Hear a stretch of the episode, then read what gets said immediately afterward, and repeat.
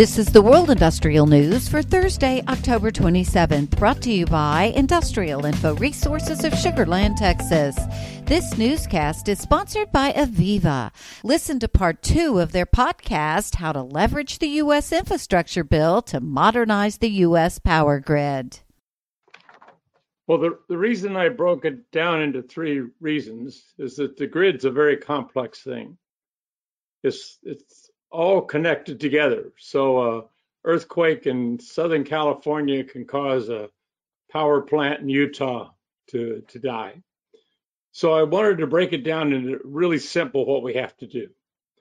Resiliency means we have to be able to withstand very large nonlinear events. Those today are primarily the weather. They could be wildfires, earthquakes, hurricanes, tornadoes, fires, could be any of those. Resiliency is the term used in the industry that says we need to operate as best we can through these large nonlinear events. The second thing is we have to be able to get the power from where it's generated to where it is used.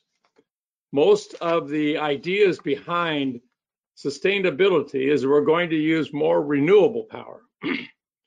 The renewable power is primarily in this country solar and wind. The great resources for solar and wind don't happen to be in the cities. So somehow we have to get that power from places like Western Kansas to Seattle. The third thing is that we simply can't operate the way we always have. In the past, a lot of the stability comes from over design. But in the new world, we have limited resources and we have to use a bare minimum of those. The most powerful tool we have available is new technology. And that's why I broke it down into basically three different buckets.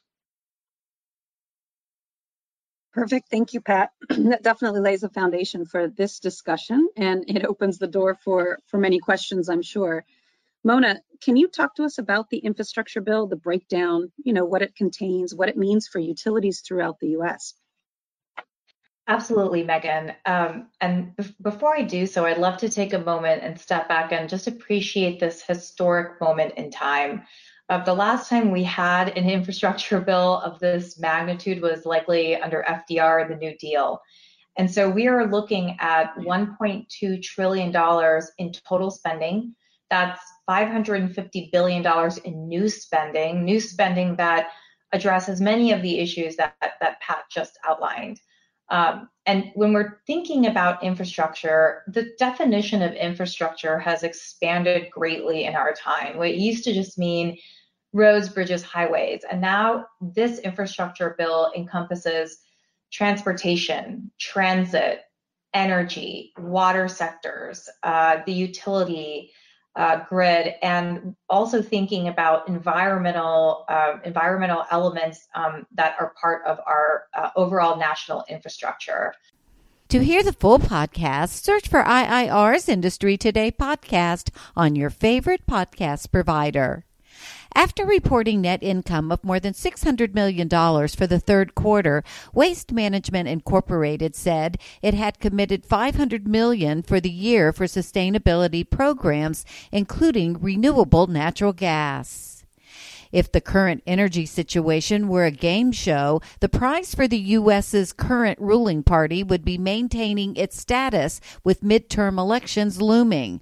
For the world's top exporting country, Saudi Arabia, the stakes are larger world energy balance. No matter which political party is in power, it is always in that group's interest to reduce pump prices at election time. Guyana has issued a request for proposals for the construction of the nation's first oil refinery as the country prepares to be an energy leader in the Americas. Earlier this month, the Guyanese government stated it is expecting bids for constructing a 30,000 barrel per day refinery to fulfill local fuel demand. The construction of the new asset is scheduled to start next year and it will be built by the Berbice River near Crab Island. SK Energy Company Limited is one of the largest petroleum refiners in South Korea, with plans to spend nearly $211 million on 35 projects. And in late September, JFE Steel Corporation began rebuilding on the number six blast furnace at the Chiba Integrated Steel Mill. For details on these and other breaking news, read the full stories at www.industrialinfo.com. I'm Peggy Tuck, reporting for Industrial Info News.